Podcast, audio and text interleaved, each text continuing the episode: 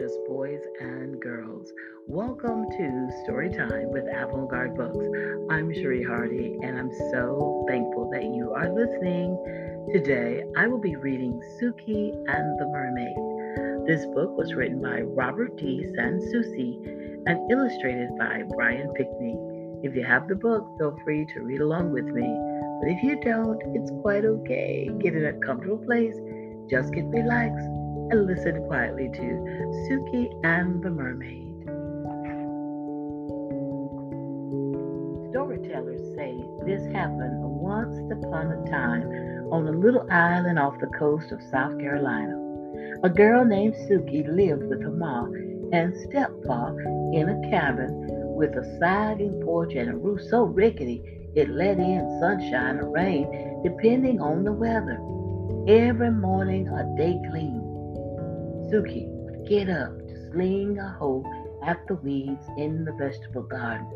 If she stopped to fan herself with a wide straw hat, her steppa would shout, Sukey, don't you be stalklocking, skylarking. The girl's mother called her new husband Mr. Jones, but Sukey had her own name for the bossy, do-nothing man. As her hoe rose and fell, she sang, Mr. Hard Times, since you come, my mom don't like me. My work never done. Mr. Hard Times won't do a lick. Just say work. Pastor only whip you with a stick. One hot afternoon when the steppa wasn't looking, Sukey threw down a hoe and took off. She ran through the woods of pine and palmetto and mossy oak, past dunes fringed with broom grass to the beach of shining white sand that her secret that was her secret hideaway. She sat down, pulled off her hat, and unwound the white kerchief from around her head. The sea breeze cooled her burning face while she wiggled her bare feet deep to where the sand was wet and cold. She sang a little song she had heard somewhere. Dee, dee, down below, come to me, Mama Jo. Suddenly, a beautiful brown skinned, black eyed mermaid rose up in the water. Hair as green as seaweed hung down to the mermaid's waist. Sunlight sparkled off the gold combs in her hair and the green scales of her fishtail. The girl was mighty frightened, but the mermaid said pleasantly, How do, my lady? You look so hot there in the sun. Come into the water and cool off.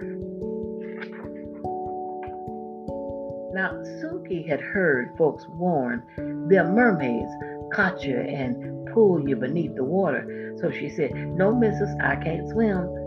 I'll te- teach you to swim if you wish, the mermaid said. Then she added gently, You have no reason to fear me, my lady. I came because your song called me.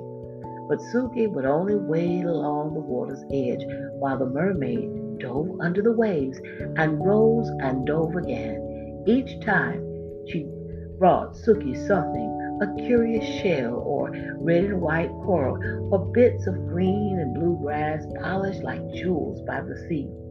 When the sun began to set, Suki cried, Oh, I'm going to be whipped for, for sure. I got to I clean forgot to feed the chickens and draw water from the river. Give this to your folks, said the mermaid, pressing a gold coin into Sukey's hand, and they won't scold you. But you must promise not to tell them about me.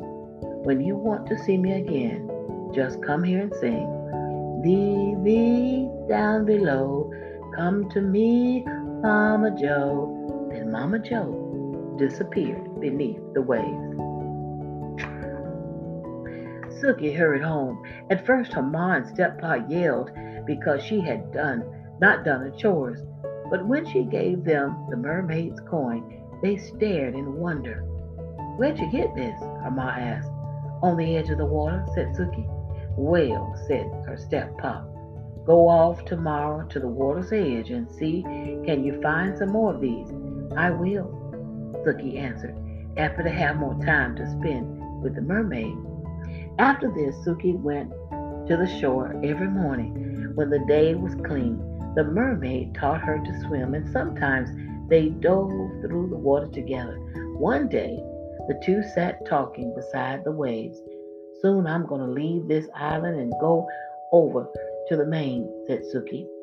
I'll live in a fine place like Beaufort or Charleston. My home is below the sea, away from the world of men, said Mama Jo. You could come with me if you want. I don't think so, said Sukey. Before she dove under the waves at first dark, the mermaid would give Sukey one small gold coin. This the little girl gave to her folks so her mom could buy meat and rice and flannel. But Mr. Jones spent most on Malafie whiskey that came by boat from the mainland, so things were not much better in the tumble down cabin. Sukey's ma grew more and more curious to know where her daughter found the gold coins. One morning she followed Sukey to the shore, hiding in the boom grass on a sand dune. She heard Sukey sing, Thee, thee, down below, come to me, Mama Jo. The woman watched in amazement as the girl and the mermaid swam into the ocean and she saw the mermaid give Sukey one gold coin at the day's end. That night, while Sukey slept, her mom whispered to Mr. Jones about what she'd seen. If I catch that mermaid, her husband said, I'll sell him on the main for a pile of gold. Before day cleaned, as Sukey was sleeping, her ma and steppa carried their canoe down to the shore. There a woman sang, Thee, thee, down below, come to me, Mama Jo. When the mermaid rose up in the water, Mr. Jones chased her in the canoe. He flung his net at her, but the angry mermaid dove beneath the water. She did not come up again, though Sukey's ma sang the magic song over and over. At last, husband and wife gave up and went home, each blaming the other for what had happened. They said nothing to Sukey who went to the shore as usual.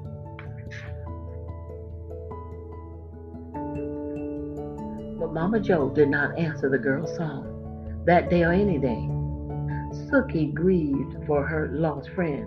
Because there was no more gold, Mr. Jones made her hoe the garden, clean the house, and haul the water until she took sick. Soon she grew so weak that she could barely get out of bed. But in a dream, the mermaid visited her and said, I will come to you once more and take you to live with me beneath the sea. If you want this, go to the shore and sing, thee, down below, take me down, Mama Jo. Though she was very tired and sickly, Sukey crept down to the shore while her mama and steppa were away. There she sang softly, thee, down below, take me down, Mama Jo. To her joy, the mermaid rose up. She wrapped strands of her magical hair around Sukey so the girl could travel safely beneath the waves. Then they plunged into the ocean. The mermaid carried Sukey down, down through the water, to her home in the seawall. Sukey found herself in a vast dry cave. All around her, mother pearl glowed and filled the place with soft, warm light. Mama Jo said, this is your home now. I will never scold, scold you down here.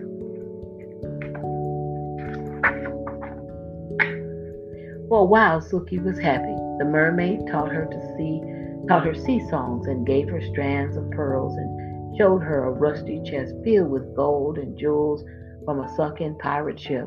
In return, Sukey would amuse her friend with riddles she had learned but after some length of time, the girl began to pine for the sound of human voices and the mockingbird's sweet song at day clean, for the scent of wild magnolias and jasmine, for the sky of delicious blue dotted with white clouds and gulls. She pleaded with Mama Jo, Don't carry me back home, missus.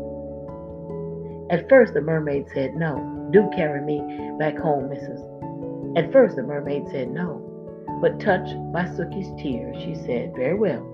If you ask me a riddle I can't answer, I will take you home. So Sukey thought and thought. Finally, she said, There's something that walks is something there's something that walk all day and when night comes, she go under the bed and rest. What's that? Mama Jo thought and thought, but she could not solve the riddle. That's a shoe, Sukey cried. She had picked the riddle because the mermaid had no feet and Sukey was always barefoot. I will carry you back to land, said Mama Jo with a sigh. But time has passed in the world above while you have been with me. You are a grown woman now. Go to the pirate's chest and take a bag full of coins and jewels. This will be your dowry. When you return, many men will court you, but marry only the man named Dimbo. If you choose another husband, your treasure will disappear. Then the mermaid wrapped her mossy hair around Sukey and brought her to the shore. The young woman returned to the rickety cabin where she found her ma and steppa. Sukey's ma had grown old, grieving for her lost daughter. She embraced Sukey with tears of joy. Mr. Jones had grown meaner until he seemed only dry bones and bitterness. Seeing Sukey's treasure, he pretended to welcome her home. He hid his face in his hands as though he was crying too, but he couldn't squeeze one salt tear from his eyes. When the story got around that the young woman had brought a rich dowry, all the young men came courting her. But Sukey remembered Mermaid's warning and refused them all. Then one day a hard-working fisherman rowed across from the mainland to court her. Name is Dimbo, he said simply. Sukey studied his eyes and saw love and honesty and kindness in them. Though he was not as tall or as handsome as her other suitors, she was happy with the man the mermaid had chosen for her. Sukey's ma and her neighbors planned a fine wedding. Mr. Jones had other plans. I'm going to get that gold, he promised himself.